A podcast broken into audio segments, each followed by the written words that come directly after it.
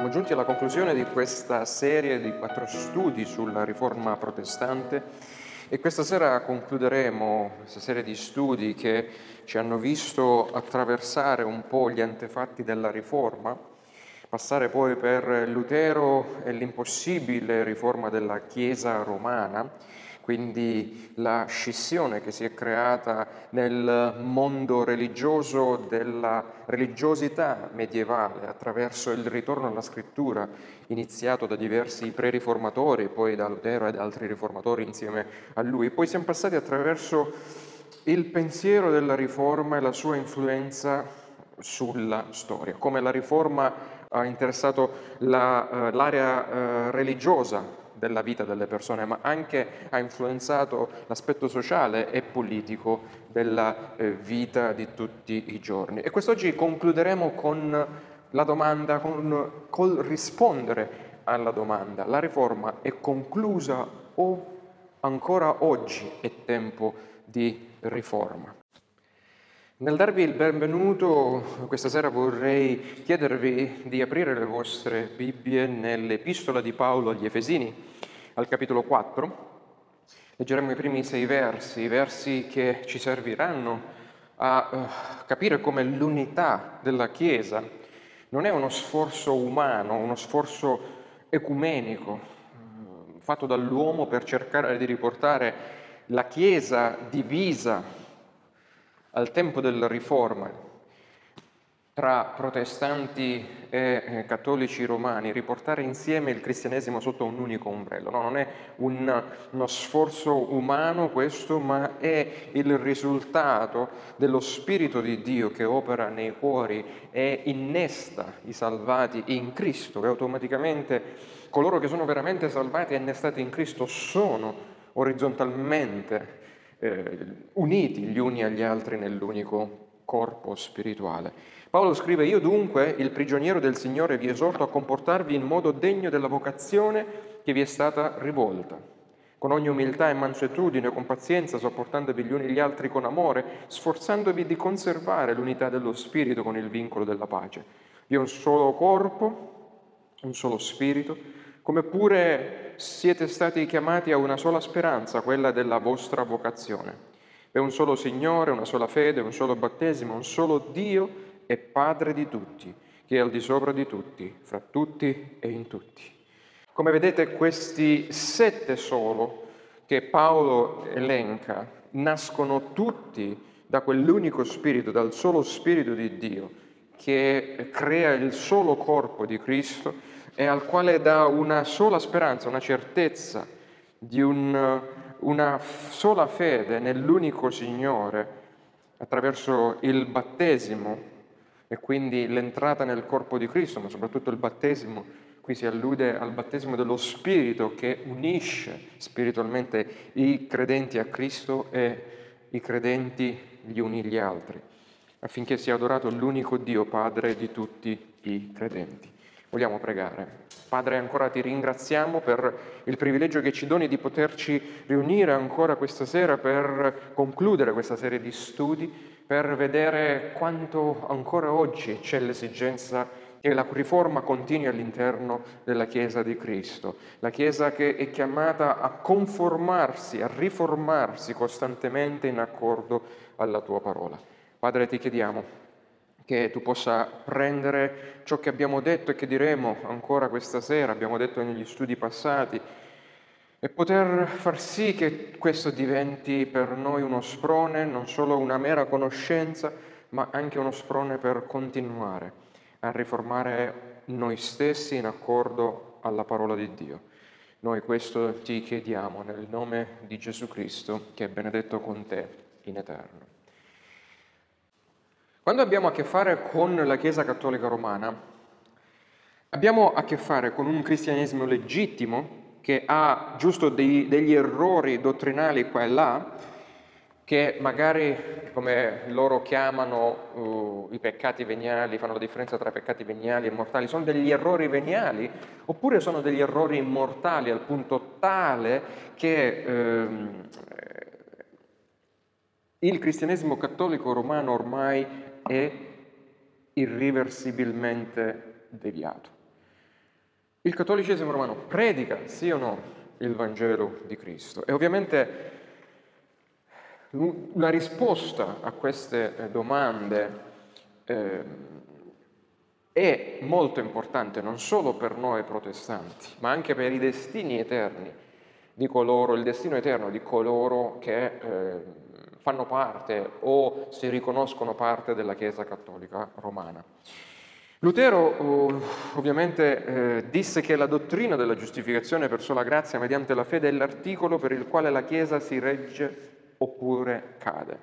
Quindi comprendere la giustificazione in maniera biblica ci aiuta anche a capire se la Chiesa cattolica romana resta in piedi di fronte alla scrittura oppure cade come tutte le altre sette che eh, pretendono di essere cristiane, ma invece sono un surrogato. Ci furono alcuni che tentarono di far riattrarre i poli che si erano oh, creati nel XVI secolo, il polo protestante con quello della Chiesa medievale romano-cattolica. Eh, cercarono di ricreare umanamente l'unità all'interno della Chiesa e uno di questi fu l'italiano oh, Gasparo Contarini, un nobile veneziano, che nel 1511, pensate, prima ancora che eh, Lutero oh, comprendesse la giustificazione per fede, giunse alla comprensione che la giustizia di Cristo veniva imputata al peccatore. Cioè non era un processo in cui il peccatore diventava sempre più giusto agli occhi di Dio, no, ma era la giustizia di Cristo imputata al peccatore. A differenza di quel che fece Lutero, oh, Contarini però non studiò approfonditamente la portata di una tale comprensione sulla salvezza e credendo di aver scoperto nient'altro che l'insegnamento romano, si prodigò per riconciliare Roma con i riformatori, pensando tanti questi credono sempre la stessa cosa. Ci provò nella conferenza di Regensburg nel 1541 in cui sperava che i cattolici romani e i protestanti potessero porre fine allo scisma, redigendo insieme una dichiarazione condivisa sulla comprensione della giustificazione. I peccatori sono giustificati per mezzo della fede, affermava la dichiarazione, e ciò soddisfaceva i protestanti. Tuttavia continuava sempre questa dichiarazione dicendo la fede deve essere attiva nell'amore, cioè nelle opere opere che ti permettono di sperimentare o di avvicinarti a questa salvezza. E questo, d'altro canto, accontentava i cattolici. Dunque avevano fatto in modo di accontentare sia cattolici che protestanti, ma tale dichiarazione era purtroppo ambigua e fu rigettata da entrambi, sia da, dal Papa che dai riformatori. Come vedete era lo sforzo umano di poter mantenere eh, uniti o di poter riunire due poli opposti che non possono mai attrarsi. Così il Papa cosa fece? Convocò il Concilio di Trento al suo canto, che eh, ebbe una durata dal 1545 al 63 tenuto tra le città di Trento e Bologna, per formulare, rispondere alla riforma con la sua controriforma, formulare chiaramente la dottrina della Chiesa romana e in un certo senso riformare la Chiesa cattolica eh, romana. Prima della riforma la Chiesa medievale era un crogiuolo fluido di diversi filoni dottrinali, con diversi problemi e diversi errori, diverse dottrine e anche diverse eresie. La riforma mise chiarezza e correzione, riportando appunto la fede ad fontes, cioè alle fonti, alla scrittura. Ma con eh, il Concilio di Trento la Chiesa medievale divenne più romana. Gli errori della Chiesa medievale vennero cristallizzati divenendo veri e propri dogmi, cioè verità che dovevano essere accettate così come venivano comunicate ai fedeli. Roma si ripulì in un certo senso la faccia, ma continuò a vestire le stesse vesti medievali che avevano caratterizzato appunto la religione prima della riforma. In Trento cosa venne deciso?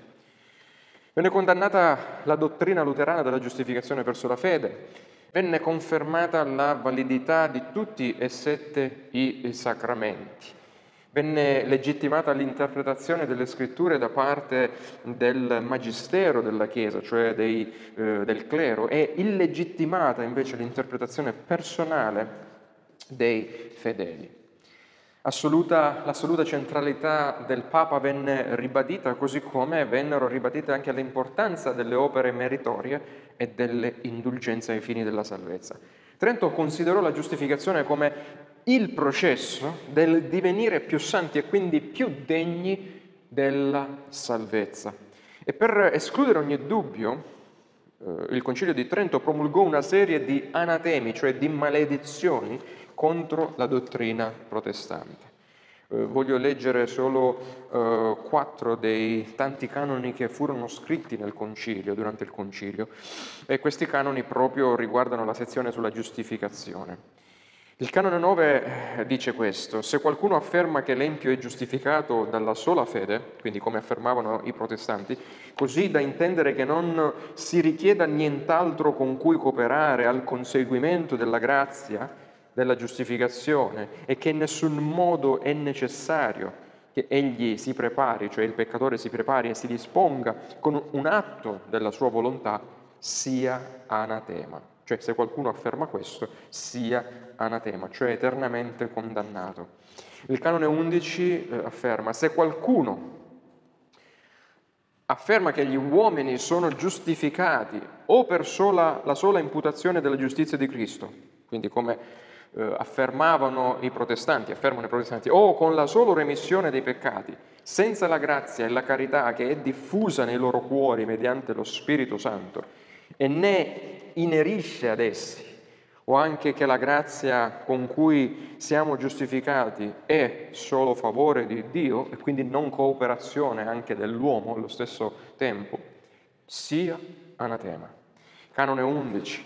Se qualcuno afferma che la fede giustificante non è altro che la fiducia nella divina misericordia, quindi vi ricordate la definizione di fede per uh, i riformatori, cioè la fede aveva tre aspetti, ha tre aspetti, la conoscenza, l'assenso e la fiducia in ciò che uno conosce e assentisce. Quindi Cristo è il solo nome che ci è dato sulla terra, sotto uh, il cielo per poter essere salvati. Quindi questa è la conoscenza, conoscenza dell'opera della persona di Cristo, la confermo, la affermo, ok, io credo, ma poi devo mettere la mia fiducia in Cristo per poter essere ehm, eh, salvato. Quindi il Concilio di Trento espressamente allude a questo quando dice se qualcuno afferma che la fede giustificante non è altro che la fiducia nella divina misericordia, che rimette i peccati a motivo del Cristo, o che questa fiducia solo giustifica,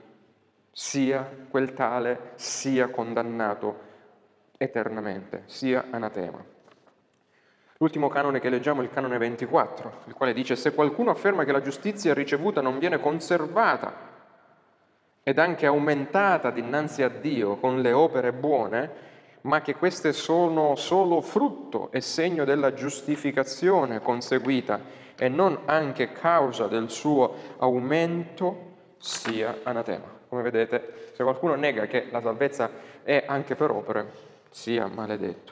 Come vedete abbiamo a che fare con la stessa parola, cioè i teologi romani usano la stessa identica parola usata dai riformatori, giustificazione, ma è intesa in modo completamente diverso. E con questo vogliamo entrare nel nostro terzo punto odierno, il quale afferma le stesse parole, ma poi Vangeli diversi.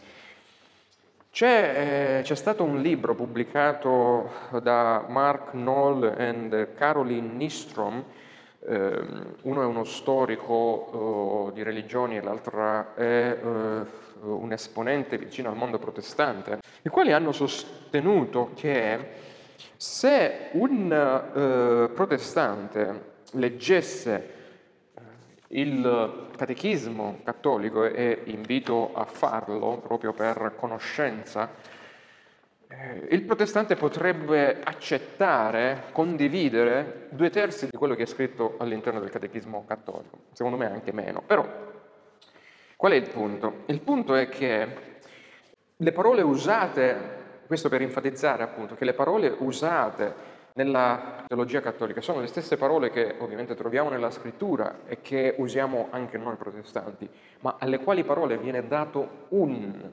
significato completamente diverso. C'è un libro che è uscito da poco in italiano, stesse parole, mondi diversi, scritto dal professor eh, Leonardo De Chirico, e vi invito a comprarlo e a leggerlo perché fa eh, una disamina puntuale di quello che eh, appunto avviene all'interno della Chiesa, della Chiesa Cattolica Romana.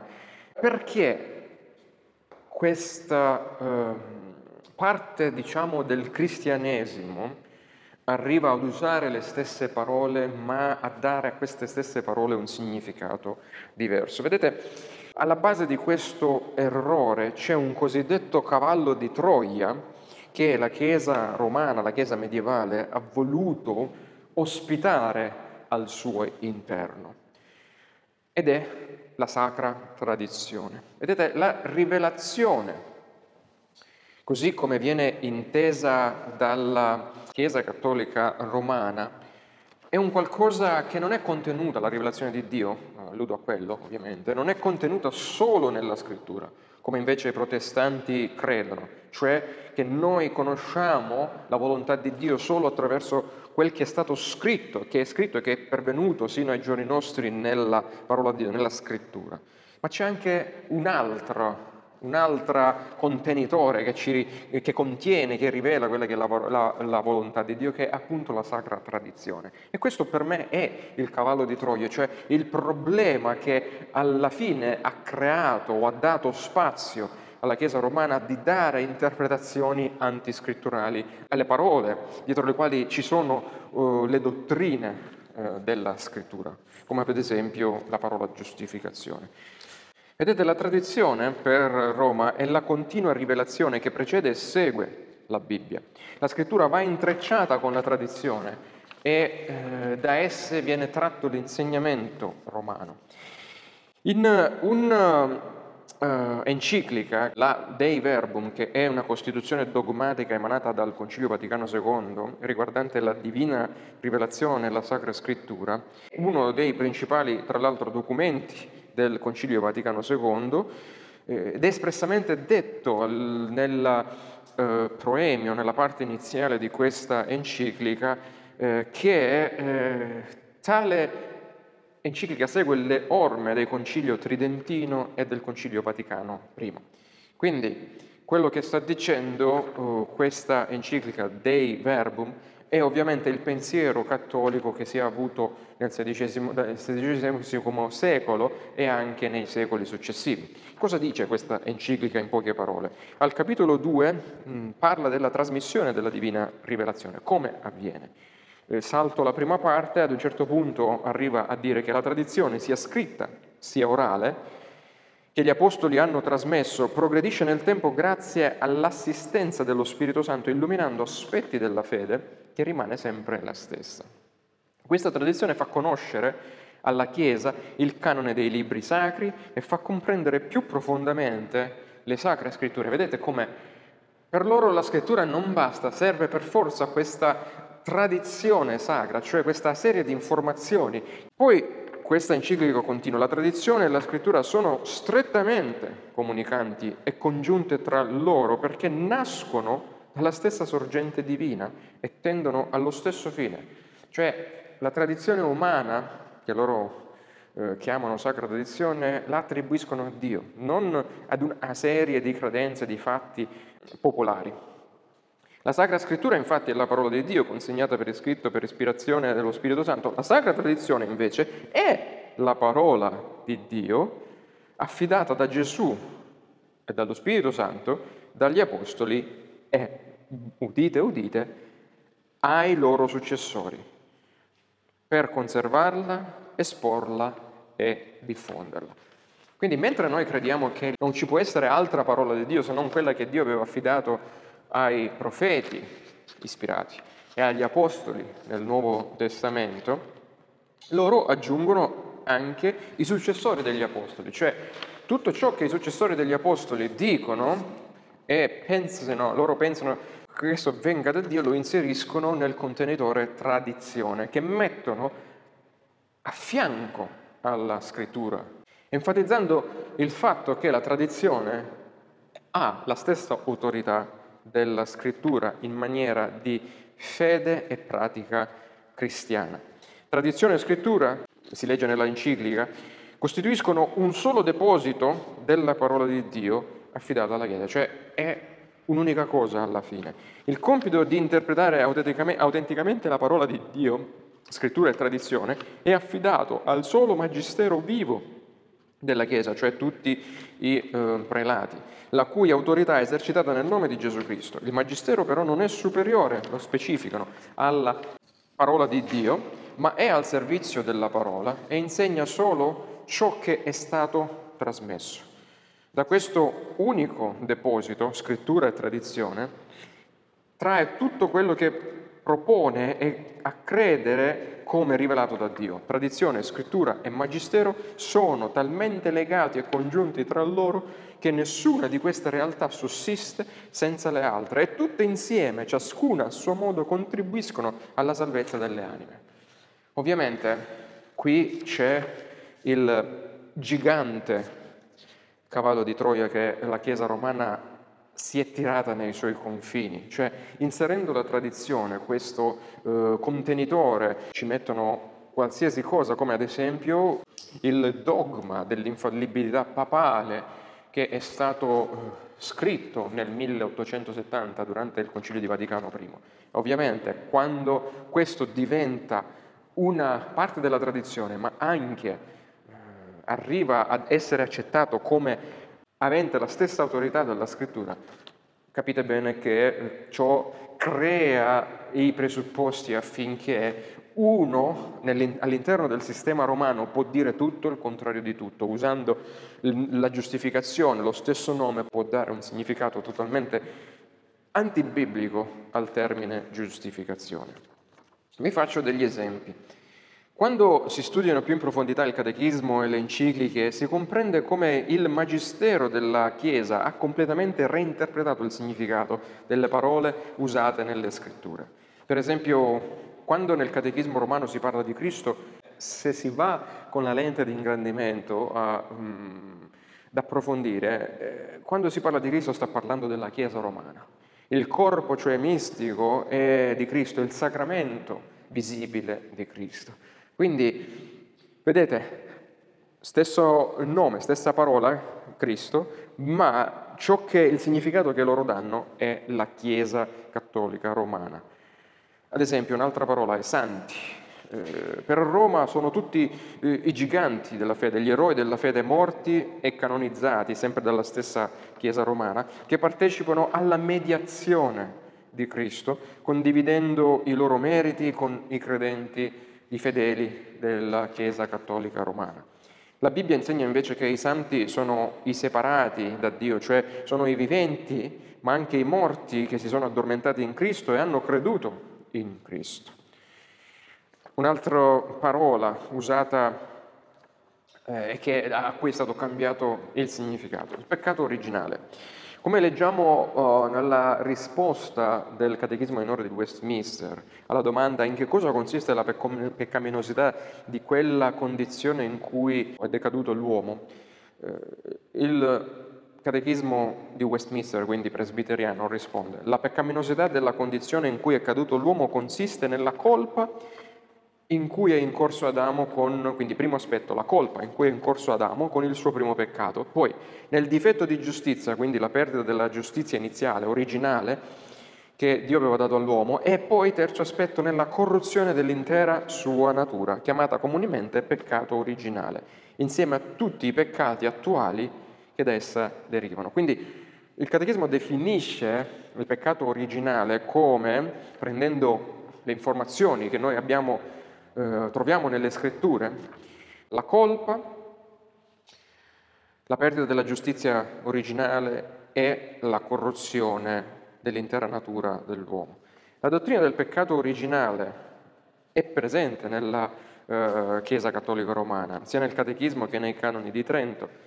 Nella Chiesa romana ci sono diversi filoni che interpretano il peccato originale in maniera diversa, c'è la, il filone agostiniano, tomista, di eh, Tommaso eh, d'Aquino, eh,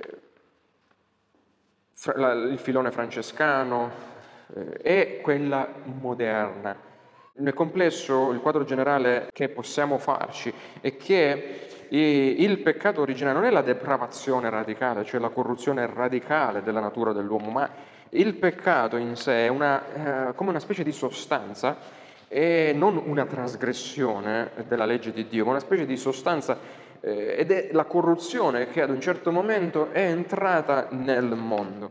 Non è la morte spirituale che eh, è arrivata su tutta l'umanità per decreto divino. Ecco che già in questo noi vediamo come la Chiesa Cattolica Romana può essere definita eh, come semipelagiana, cioè conserva in sé la credenza che l'uomo, eh, dopo il peccato, con, ha ancora la capacità di poter rispondere a Dio, cioè di poter fare dei passi propri verso la salvezza offertagli da Dio collaborare con la grazia di Dio, quando invece eh, nel mondo protestante noi crediamo che una volta che l'uomo ha peccato è morto davanti a Dio spiritualmente e ciò che può fare per la sua salvezza è un bel nulla. Ma abbiamo un'altra parola che possiamo vedere, la conversione, per esempio. Nella concezione cattolica è un'esperienza continua, ogni giorno dobbiamo convertirci, purificarci dei nostri peccati, fare penitenza, continuare nel cammino sacramentale amministrato nella Chiesa, la parola è la stessa che abbiamo anche noi nel nostro ambiente eh, protestante, ma con un significato totalmente, vedete, diverso. La giustificazione. Cos'è la giustificazione secondo eh, il mondo protestante? È un atto della grazia gratuita di Dio, nel quale Egli perdona, Egli perdona i nostri peccati e ci accetta, Egli ci accetta come se fossimo giusti, non che siamo giusti, ai suoi occhi, unicamente per la giustizia di Cristo imputata a noi e ricevuta, che questa giustizia noi la riceviamo per sola fede. Ovviamente questa definizione è stata anatemizzata da Trento. Nella comprensione cattolica la giustificazione è scambiata con la santificazione, la quale non è l'opera di Dio, non è l'atto di Dio, l'essere giustificati e salvati, ma è la cooperazione dell'uomo con la grazia di Dio. La giustizia di Dio ci viene infusa come una sostanza, vedete il peccato è come una sostanza che entra nel mondo, la giustizia di Dio è un'altra sostanza che entra, viene, ci viene data da Dio per allontanare la sostanza del peccato. E dobbiamo lavorare con essa, con la giustizia di Dio, per accrescerla, sperando che entro la fine della nostra vita abbiamo contribuito abbastanza per, cresce, per essere salvati. Non è una dichiarazione legale, forense, è un processo in corso, aperto, in cui sono coinvolti i sacramenti della Chiesa che devono essere ministrati, dati nella nostra vita e noi dobbiamo collaborare con essi. L'altra ultima parola, cos'è la misericordia se non la benevolenza di Dio che ci viene incontro nella persona e nell'opera di Cristo per dirci voi eravate meritevoli di morte eterna, io uso misericordia, cioè non vi do quello che avete meritato, ma vi do quello che non avete meritato, la salvezza, attraverso la mia grazia. Per Papa Francesco invece la misericordia è l'accoglienza di tutti. Tutti sono perdonati e salvati. È un concetto universalistico che toglie Cristo dal, dal quadro, che toglie Cristo dall'immagine. Come vedete, stesse parole, ma significati completamente diversi. Questo mette in evidenza il fatto che la Chiesa Cattolica Romana predica un messaggio che alla fine usa le stesse parole del Vangelo. E eh, quante volte mi è capitato di sentire dopo uh, un po' che stavo parlando con qualcuno, ah ma alla fine, vedete, sono sempre le stesse cose, eh, eh sono sempre gli stessi argomenti, sempre, eh, cioè sì, mm, voi siete protestanti, noi siamo cattolici, ma la solfa è sempre quella. No, Purtroppo non è questa la verità. Perché se in superficie, se ci fermiamo in superficie vediamo che le parole sono le stesse, ma se andiamo un attimino in profondità vediamo veramente che ci sono due mondi diversi, due Vangeli diversi. Ed è quello che ha detto l'Apostolo Paolo quando si è trovato di fronte a qualcosa di simile alla Chiesa romana già ai suoi tempi. Vedete, Paolo dice al capitolo 1 di Filippesi, vedete, esistono diversi gruppi che predicano lo stesso Cristo, lo stesso Vangelo di Cristo. Che importa, dice, comunque sia, se uno predica con ipocrisia o con sincerità, se predica Cristo, Cristo è annunciato, non è in discussione, il Vangelo è predicato. Ma in Galati 1, Galati capitolo 1, versi 6 e 9, arriva a dire che la Chiesa dei Galati è passata da l'insegnamento su Cristo predicato dagli Apostoli a un altro Vangelo. E Paolo dice che poi non, non, c'è un altro Evangelo, però ci sono alcuni che vi turbano e vogliono sovvertire il Vangelo di Cristo. E guardate cosa arriva a dire. Ma anche se noi o un angelo dal cielo vi annunciasse un Vangelo diverso da quello che vi abbiamo annunciato, sia anatema. Come abbiamo già detto, lo ripeto di nuovo anche adesso, se qualcuno vi annuncia un Vangelo diverso da quello che avete ricevuto, sia anatema. Cioè, Paolo quei, nei suoi giorni prende constatazione del fatto che c'era qualcuno che predicava un altro Vangelo, che non era la salvezza per fede, ma era la salvezza per fede più opere e i meriti così come poi vediamo sviluppare questo, questa riprensione nel libro dei Galati nei, vers, nei capitoli successivi. Gli insegnamenti veicolanti tra i Galati, salvezza per uomo mediante la legge, negano la verità fondamentale del Vangelo della grazia e fanno di esso un altro Vangelo, non il Vangelo di Cristo. E lo stesso si può dire per il Vangelo predicato dalla Chiesa cattolica romana. Ma adesso entriamo nel nostro quarto, quarto punto per vedere un po' più da vicino eh, l'identità di questa eh, Chiesa cattolica romana che, eh, come dicevamo, si è poi cristallizzata, creata, per così, sì come la vediamo ai giorni nostri, durante il Concilio di Trento. Vediamo appunto le due anime del cattolicesimo romano. Vedete, io mi chiamo Vincenzo di nome e Coluccia e questi due nomi identificano uh, chi io sono e da dove vengo. Eh, sono Vincenzo e appartengo alla famiglia dei Coluccia. E eh, appunto l'aggettivo qualificativo cattolico e romano attaccato al, al nome Chiesa eh, ci dà la percezione da dove viene la Chiesa cattolica romana. Ci sono due pilastri, due anime che definiscono appunto cos'è in sintesi eh, l'istituzione eh, cattolico-romana. C'è l'anima romana, Roma che è la città dell'impero romano, la capitale se vogliamo dell'impero romano, mentre l'impero svaniva, la Chiesa crebbe in importanza.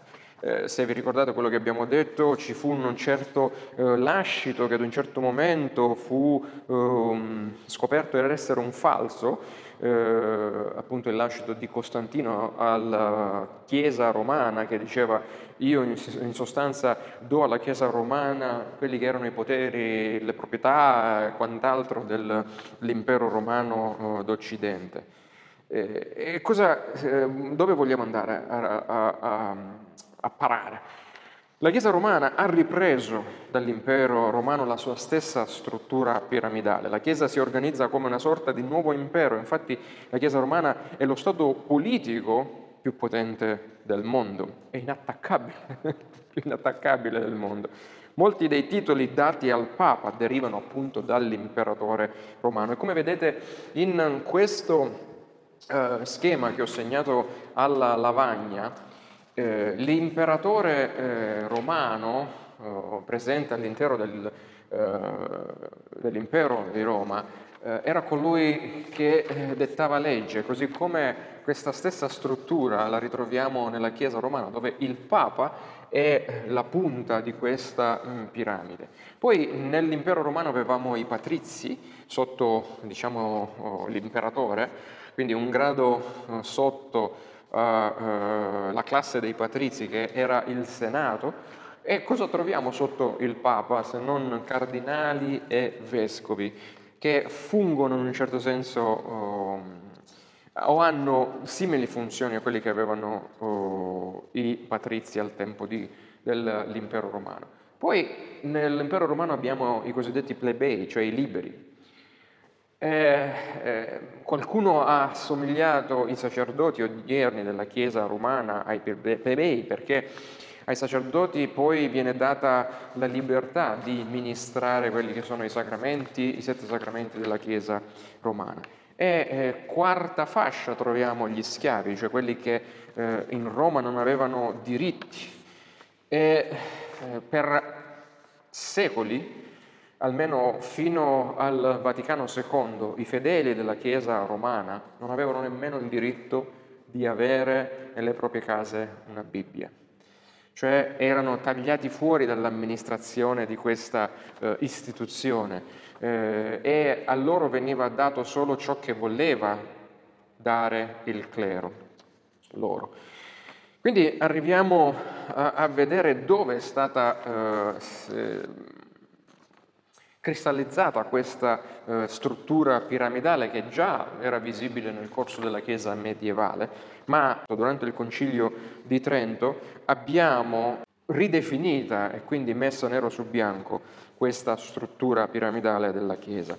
Struttura piramidale della Chiesa che non viene messa in discussione nel Concilio Vaticano I che si tenne dal 1868 fino al 70, Anzi, durante quel concilio viene, venne promulgato il famoso eh, dogma dell'infallibilità papale. Questo preambolo ci serve per comprendere uno delle due anime eh, degli aggettivi qualificativi diciamo, eh, della Chiesa Cattolica Romana, appunto l'anima romana, il pilastro romano, che è eh, un, un pilastro che tende a centralizzare il potere eh, intorno alla romanicità di questa istituzione. Ma poi per spiegare eh, la cattolicità, l'anima cattolica, universale, globale, espansionistica, eh, di assorbimento, che eh, vediamo oggi all'interno della Chiesa cattolica romana, dobbiamo uh, andare, spostarci nell'ultimo concilio ecumenico, il concilio Vaticano II, che enfatizza appunto la cattolicità dell'istituzione romana. Durante questo concilio, che eh, andò dal 62 al 65, si stabilì che i fedeli potessero finalmente essere accolti come una parte attiva nella messa. La messa cantata nasce qui, i preti dovevano celebrare non più con le spalle al loro uditorio, ma di fronte ai fedeli e quel, eh, successivamente a quel concilio viene appunto ruotata non solo la posizione del prete ma anche quella dell'altare. E poi, fatto molto importante, la messa doveva essere comprensibile, doveva essere recitata nella lingua volgare, non più in latino. Come vedete, Vaticano II ha riformato la liturgia, eh, ha rinnovato i riti e eh, ha dunque dato un'enfasi, un impulso eh, diverso eh, alla Chiesa eh, romana cattolica. Hanno detto non guardiamo solo all'interno, ma guardiamo all'esterno. Questo perché?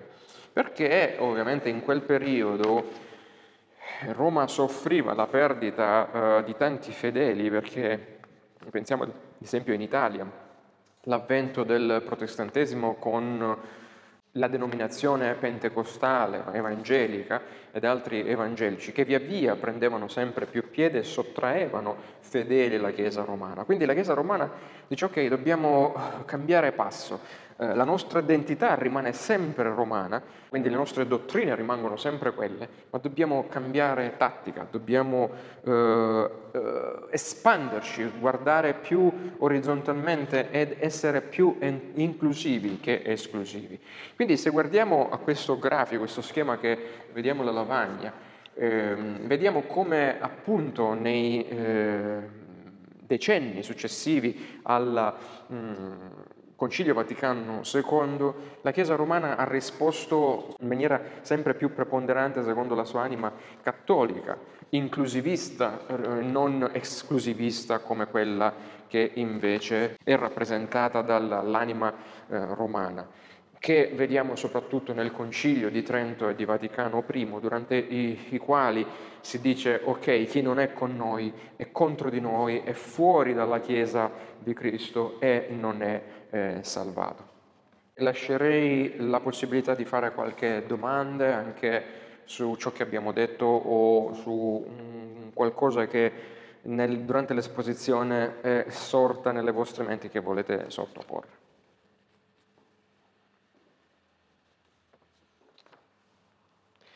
Ok, è stata fatta la domanda, la Chiesa cattolica romana è dunque una Chiesa cristiana o possiamo dire a tutti gli effetti che è una Chiesa pagana? Questa è un'ottima domanda e diamola, cerchiamo di dare la risposta. Il sistema cattolico romano ha solo la, purtroppo la parvenza del cristianesimo. La Chiesa romana è qualcosa di diverso dal cristianesimo biblico. Se noi passiamo dalla superficie ad analizzare eh, i contenuti delle loro dottrine in profondità. Tuttavia coloro che sono cattolici incoerenti, e ce ne sono tanti, cioè coloro che non seguono le dottrine cattoliche così come sono state definite in Trento, ribadite eh, Vaticano I e anche Vaticano II, questi cattolici incoerenti eh, possono essere salvati chiesa, mentre sono nella Chiesa cattolica, mentre si legge un passo delle scritture, perché grazie a Dio anche lì vengono lette le scritture. Ma eh, il punto è che per essere ben nutriti, ed è quello che è successo alla maggior parte di noi, credo che siamo qui, eh, e la maggior parte dei protestanti, eh, per essere ben nutriti bisogna uscire dalla Chiesa romana al fine di non essere avvelenati dalle dottrine deviate che eh, vengono in essa eh, predicate. Quinto punto che ho voluto inserire eh, nel programma è Papa Francesco, due punti, dottrina tridentina, tattica da Vaticano II. Questo proprio spiega l'inversione di tendenza che la Chiesa romana ha avuto negli ultimi decenni, cioè dall'essere esclusivista, cioè dal dire o con noi o contro di noi, a invece essere inclusivista, cioè inglobare chi che sia all'interno di questa istituzione per dire alla fine siamo tutti fratelli e sorelle e siamo tutti salvati. Durante l'ultimo conclave, non a caso, è stato scelto un papa il cui eh, curriculum eh, già lasciava presagire la direzione che eh, il concilio voleva dare alla Chiesa romana. Francesco infatti è più popolare addirittura al di fuori della Chiesa cattolica romana, tra i protestanti per esempio, che all'interno, se vogliamo, della Chiesa romana. Una delle prime cose che fece all'inizio del suo mandato fu andare ad offrire un culto al Signore con il pastore traettino della Chiesa della Riconciliazione. E eh, se ricordate, ovviamente ciò che il Papa fece ebbe un grande clamore tra i protestanti, iniziando a fomentare una serie di pensieri in ambito protestante, oh, la Chiesa finalmente sta riconsiderando la sua posizione nei nostri confronti, ma se vi ricordate ciò che fece il Papa fu sì presenziare a quella ehm, funzione, ma quando venne il momento della cena del Signore, lui non si accostò, perché ovviamente la sua dottrina è romana, con un'attitudine, quindi romana tridentina, con un'attitudine di apertura da Vaticano II. Egli non si accostò semplicemente perché la dottrina di Roma dice che qualunque romano, cattolico romano, si accosta alla cena del Signore protestante viene, deve essere scomunicato ipso facto, proprio per le dottrine, la differenza dottrinale che c'è tra protestanti e cattolici romani. Fu eletto per scuotere un po' la Chiesa cattolica romana. Lui era definito il Papa evangelico perché collaborava con diversi evangelici lì mentre era nella sua terra. Eh, un Papa che predica la teologia del popolo, come vedete eh, stressa molto meno la struttura piramidale della Chiesa romana, ma dà molta più enfasi all'ultima fascia, diciamo, categoria sociale della Chiesa romana, che sono proprio i fedeli. È una teologia basata sua, dal basso, in cui le persone eh, non devono venire in Chiesa, ma la Chiesa deve adattarsi alle persone. Se le persone sono ad esempio una coppia irregolare, la Chiesa deve creare spazio per accoglierli e per benedirli. Ma è un Papa fortemente mariano, un Papa che ovviamente non si conforma alla scrittura, se non eh, a quelle che sono le dottrine romane anche riguardo alla, alla figura di Maria.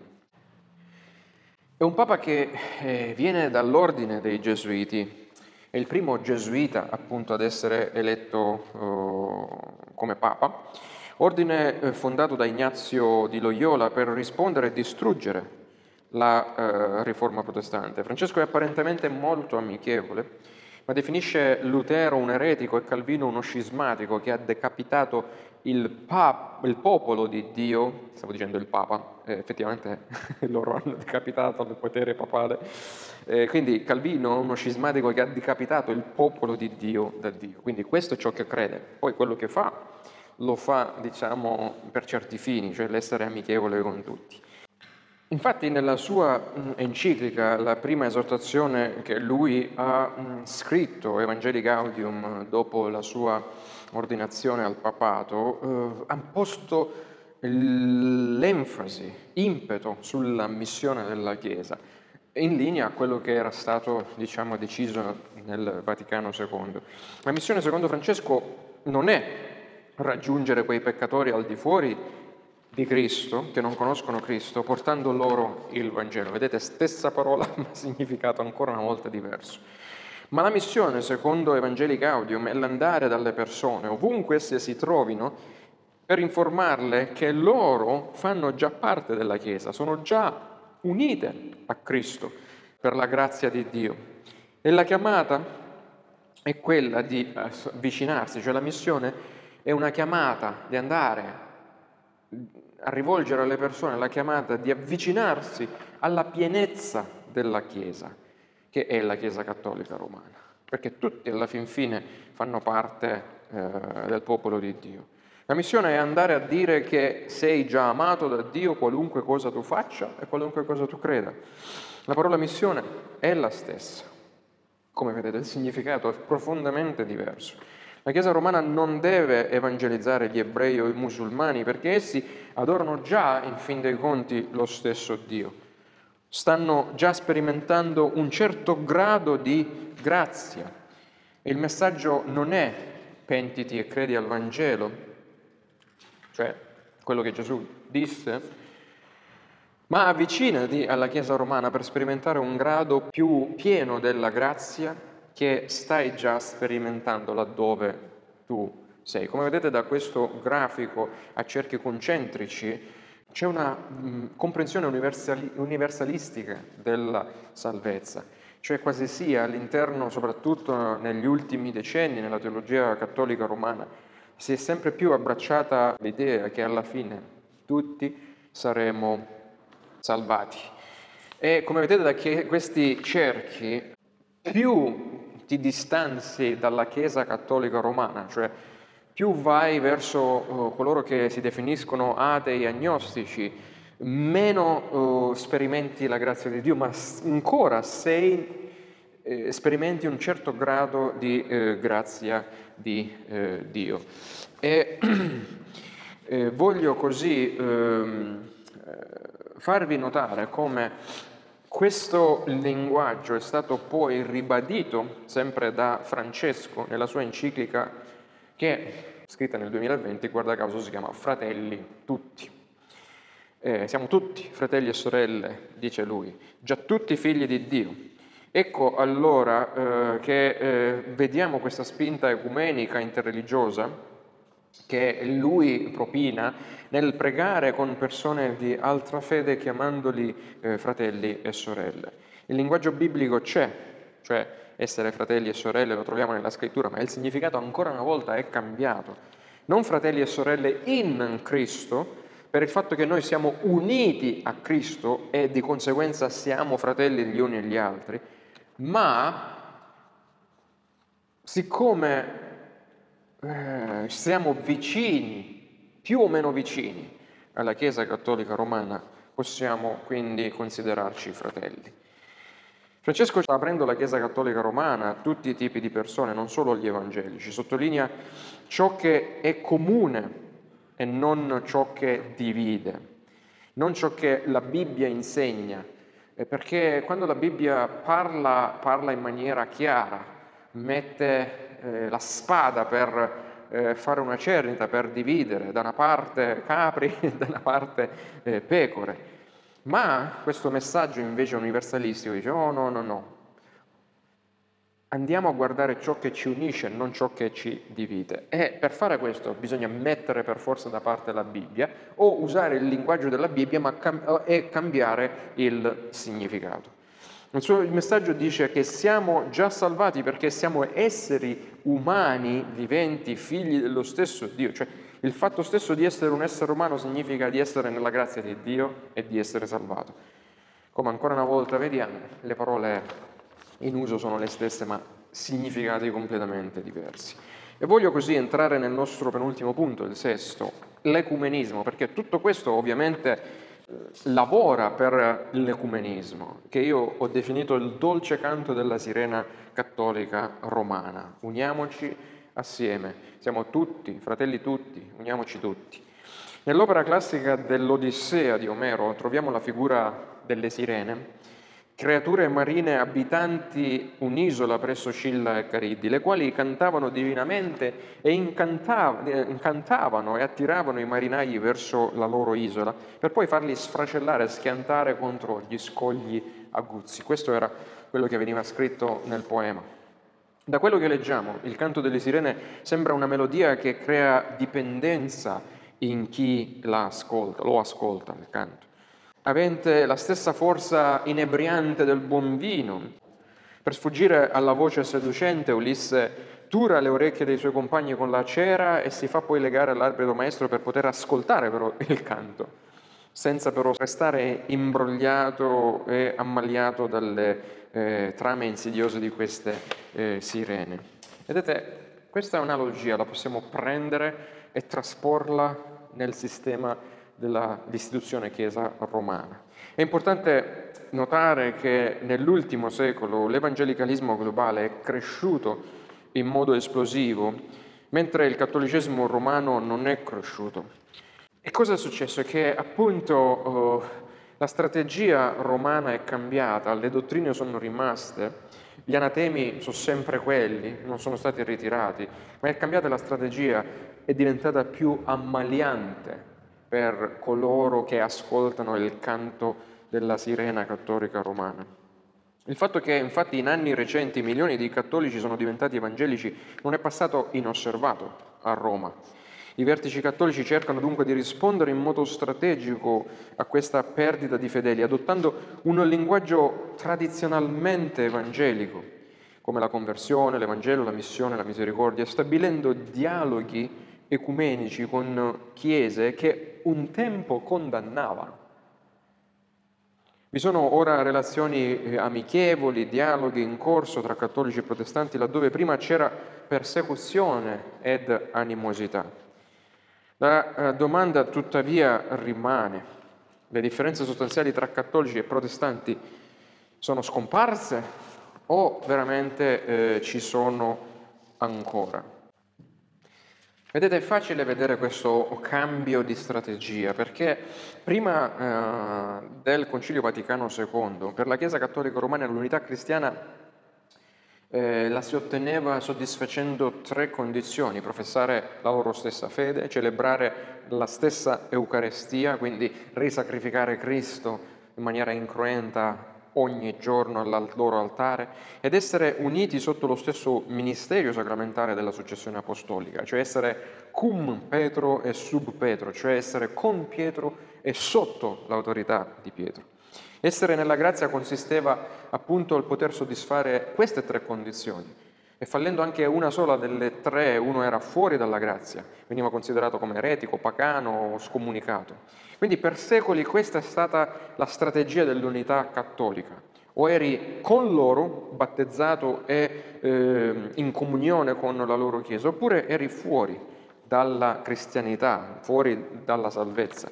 Vaticano II ha cambiato la eh, eh, strategia, ma conserva la stessa identica dottrina. Questo è il punto chiave che non dobbiamo ehm, farci sfuggire quando guardiamo al comportamento attuale del Papa o della Chiesa romana, perché ah, ma qualcosa è cambiato, cioè è cambiata solo la strategia, ma la sostanza è sempre la stessa. Infatti eh, ci sono due encicliche importanti che sono state scritte durante il uh, Vaticano II. Una è l'Unitatis Redintegratio, cioè restaurazione dell'unità. Vedete, lo sforzo umano di portare ad una uni- riunificazione dei cristiani. È un decreto della Chiesa Cattolica Romana sull'ecumenismo, sulla necessità di perseguire l'unità dei cristiani, cioè creare o uh, realizzare questa unità, che solo in, biblicamente abbiamo letto in apertura, solo Cristo realizza attraverso lo Spirito Santo, innestandoci in Lui, quindi non è uno sforzo umano. Poi un'altra enciclica, Ad Gentes, che in latino significa alle nazioni, tratta dell'attività missionaria della Chiesa che invita i missionari ad una sempre maggiore eh, inculturazione eh, esortandoli a vivere con i popoli eh, per cercarli di riportare nella madre Chiesa. Vaticano II mantiene le tre condizioni cambiando le loro applicazioni. Dal parlare di una mh, mm, perfetta unità con la Chiesa, come eh, veniva sostenuto eh, prima di Vaticano II, si passa ora a, eh, ad un concetto di una imperfetta unità con la Chiesa, cioè gradi di unità. Tu puoi essere eh, unito eh, in un grado eh, primario con la Chiesa, essendo parte della Chiesa, oppure un grado secondario, terziario, essendo fuori dalla Chiesa, fuori dalla Chiesa ma ancora in unità con la Chiesa. Eh, infatti eh, Vaticano II arriva a considerare i protestanti come fratelli separati, cioè quelli che prima erano stati scomunicati e, le, eh, e pensate che le mh, maledizioni, gli anatemi non sono mai stati ritirati da Roma, cioè quelli che erano stati maledetti da Trento adesso vengono considerati strategicamente fratelli separati.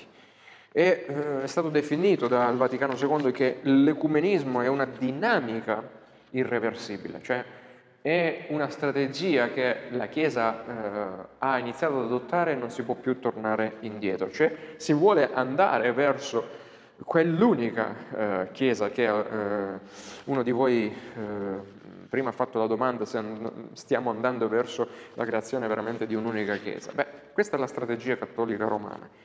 E la Chiesa, non Cristo, il sacramento dell'unità tra Dio e l'uomo. Quindi se uno vuole unirsi a Dio deve per forza interagire o essere eh, unito eh, in un grado perfetto o imperfetto con la Chiesa romana. Quindi non c'è più il sistema dentro o fuori di Trento, ma il sistema solare eh, diciamo, viene applicato tutti gli uomini o le religioni orbitano, vedete questo schema a cerchi concentrici, attorno allo stesso sole, cioè il centro, la Chiesa romana. Così come nessuno è escluso dal calore del sole, allo stesso modo nessuno è escluso dalla grazia di Dio mediata all'uomo attraverso la Chiesa romana. Tutti ricevono un grado di calore diverso di grazia a seconda della loro vicinanza o lontananza da Roma sia che tu ad esempio eh, sia su Mercurio, il mm, pianeta più vicino al Sole, o su Nettuno, più lontano, ricevi sempre un certo grado di luce e di calore. Allo stesso modo, sia che ti, tu sia nella Chiesa romana o sia fuori dalla Chiesa romana, tu ricevi sempre la grazia. Ciò che cambia è il grado di grazia, la quantità di grazia che tu uh, ricevi. Trovi la misura più piena se sei nella Chiesa romana attraverso appunto l'amministrazione dei sacramenti, dei sette sacramenti che loro praticano. Coloro che non ricevono i sacramenti orbitano ancora attorno a Roma, ebrei, musulmani, adorano lo stesso Dio ma eh, si trovano su pianeti e su cerchi diversi, come vedete dal grafico, ricevendo non la pienezza ma comunque una porzione della grazia divina. E questo vale anche, pensate, per gli agnostici e gli atei. Eh, la Chiesa cattolica romana eh, sembra che abbia, diciamo, cambiato il pelo, ma conserva sempre il suo vizio di considerarsi il centro diciamo, l'unica vera e propria Chiesa. Per resistere al canto di questa sirena non possiamo commettere l'errore di pensare che la riforma sia conclusa, perché la Chiesa deve sempre riformarsi secondo la parola di Dio. Questo principio del fatto che noi rimaniamo ancorati alla parola di Dio, così come eh, Ulisse eh, si fece legare all'albero maestro della sua nave, è l'unico modo per non cedere alle sirene ammaglianti di Roma e questo è il nostro ultimo punto e mi avvio alla conclusione. Alla fine del XVI secolo, pensate, quando i protestanti erano legati alla parola di Dio, ogni protestante sapeva che il Papa era l'impersonificazione dello spirito dell'anticristo. Mentre nelle religioni cattoliche d'Europa, Lutero o Calvino erano diventati un nome comune dei maiali. Quanto è cambiato oggi il mondo, se riflettiamo? La tattica romana sta funzionando e come se sta funzionando? Perché tanti evangelici illusi si credono di avere molte più affinità con i cattolici che con uh, gli stessi protestanti o che con alcune denominazioni protestanti. Tanti studiosi, anche protestanti, come Mark Knoll o, o, o Caroline Nistrom, sostengono che ormai molti cattolici ed evangelici oggi credono approssimativamente la stessa cosa riguardo la salvezza. Quindi non si deve più parlare di una riforma. La riforma ormai è cessata per tanti.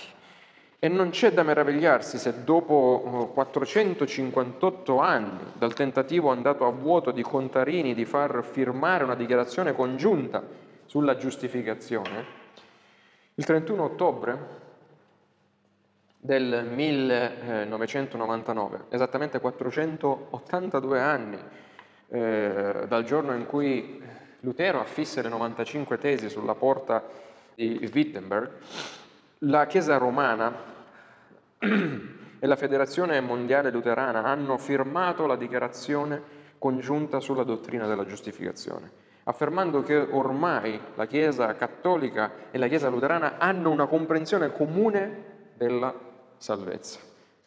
Wow, pensate a quel che avrebbe fatto Lutero se fosse stato in vita per vedere eh, la eh, Federazione Mondiale Luterana andarsi a schiantare purtroppo sulle, eh, sugli scogli di, della sirena ammagliatrice romana. Roma non ha cambiato la sua dottrina, è semplicemente riuscita a fagocitare nel suo ventre una chiesa protestante che ha perso il, che forse ha perso il Vangelo di Cristo. O riuscirà a fagocitare tutti coloro che perderanno il Vangelo di Cristo, non rimarranno ancorati, legati alla Bibbia, la parola di Dio, come unica rivelazione divina. Perché non ci può essere mai vera unità se non tra coloro che realmente sono stati salvati, nati di nuovo e innestati in Cristo. Mentre è vero che il documento che è stato stilato, cioè questa dichiarazione congiunta, in alcuni punti vicino ad una comprensione più biblica della eh, giustificazione, cioè si è fatto un passo verso diciamo, la comprensione più biblica della eh, giustificazione ad opera della Chiesa romana. Afferma tuttavia la visione della giustificazione propria del Concilio di Trento. Tutte le maledizioni, come dicevo, alle convinzioni protestanti evangeliche rimangono in piedi, solo non si applicano a coloro che hanno affermato la posizione confusa della dichiarazione congiunta. Come a Trento anche nella dichiarazione congiunta la giustificazione è un processo attivato da un sacramento della Chiesa, cioè il battesimo. Non è ricevuta la giustificazione per fede soltanto. È un cammino che richiede il contributo del fedele e una continua partecipazione al sistema sacramentale. Non esiste il senso della giustizia di Dio imputata al credente e quindi non ci può essere la certezza della salvezza per il fedele che accetta questa visione della giustificazione, perché se in fin dei conti devi essere tu a fare il tuo, eh, e tu, poiché sei un peccatore, non riesci a farlo, quindi come fai ad avere questa certezza della salvezza? In più la visione della Chiesa cattolica romana è mostrata dal suo continuo ricorso alle indulgenze, cioè la remissione della pena temporale amministrata dalla Chiesa in occasioni speciali. Fu la teologia delle indulgenze che fece eh, da detonatore alla riforma, ma il sistema è stato recentemente eh, richiamato, riusato proprio da Papa Francesco nell'anno della misericordia, iniziato nel 2015 e finito nel 2016. Ciò mostra che la visione cattolica romana di fondo della salvezza dipende com'è dalla mediazione della Chiesa stessa, dalla distribuzione della grazia mediante i suoi sacramenti, dall'intercessione dei santi, dal purgatorio. Tutto questo sistema sacramentale è tuttora fermamente in piedi, anche dopo la firma della dichiarazione congiunta avvenuta nel 1999. Il metodo teologico del cattolicesimo romano è chiaramente illustrato dalla promulgazione da parte di Roma dei tre dogmi, cioè dottrine vincolanti che devono essere accettate così come sono state scritte, che non hanno alcun sostegno biblico. Essi sono il dogma dell'Immacolata Concezione di Maria, 1854, dogma dell'infallibilità papale, 1870, e il dogma dell'assunzione corporale di Maria in cielo, 1950. Questi dogmi non rappresentano l'insegnamento biblico, nei fatti lo contraddicono chiaramente. Come cinque secoli fa, il cattolicesimo romano continua ad essere un sistema religioso che non è affatto basato sulla scrittura soltanto. La tradizione precede la Bibbia per loro, è più grande della Bibbia e non è rivelata nella scrittura soltanto, ma attraverso l'insegnamento continuo della Chiesa che segue una sua propria agenda, qualunque essa sia dato che la scrittura non ha la parola finale.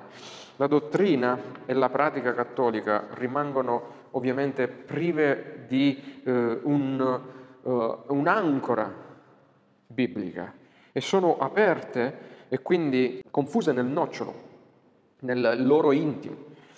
E voglio chiudere dunque con le parole tanto care a Lutero oh, di Jan Hus, questo pre-riformatore, l'anatra arsa sul fuoco dal vescovo che giaceva seppellito qualche metro sottoterra e su cui Lutero, il cigno di Dio, prese i voti per, per poi distruggere la, la, falsità della Chiesa di Roma. E mentre leggo queste parole voglio che eh, voi riflettiate, che tu rifletta sulla verità che la riforma protestante intesa come il riformare la Chiesa in accordo alla verità delle scritture, solo in accordo alla verità delle scritture, non è mai finita ed è ancora in atto e deve essere ancora in atto. È vero, c'è stato un tempo in cui Dio si è servito di uomini come John Wycliffe in Inghilterra, lo stesso Jan Hus nella Boemia, poi si è servito con potenza di Lutero e ha continuato con i vari eh, Martin Bucero, Urlico Zingli, Giovanni Calvino e tutti gli altri riformatori al seguito.